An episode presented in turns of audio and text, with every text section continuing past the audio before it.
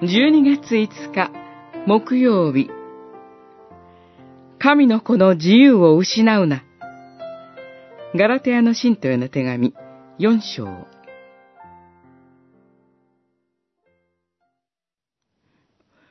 私の子供たちキリストがあなた方のうちに形作られるまで私はもう一度あなた方を産もうと苦しんでいます。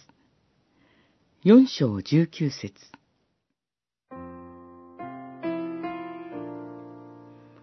この自由を得させるために、キリストは私たちを自由の身にしてくださった。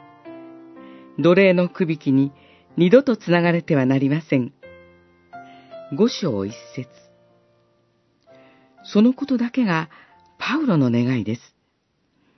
にもかかわらず、あなた方のことで途方に暮れていると無欲感に打ちひしがれています。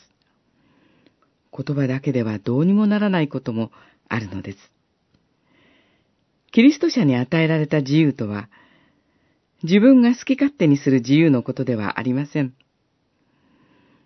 アッバ父よと神を呼び求める神の子の自由です。神に知られている幸せを生きる自由です。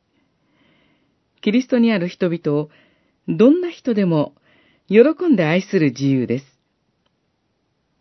反対に、世の価値観に支配されること、形だけの信仰生活、この世の地位や名誉で人を判断すること、要するに、福音を失った魂をパウロは奴隷と呼ぶのです。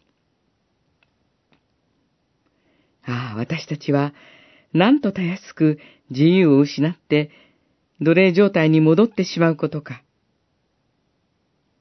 何はなくとも、毎日が喜びであった無邪気な子供の心を、なんとすぐに失ってしまうことか。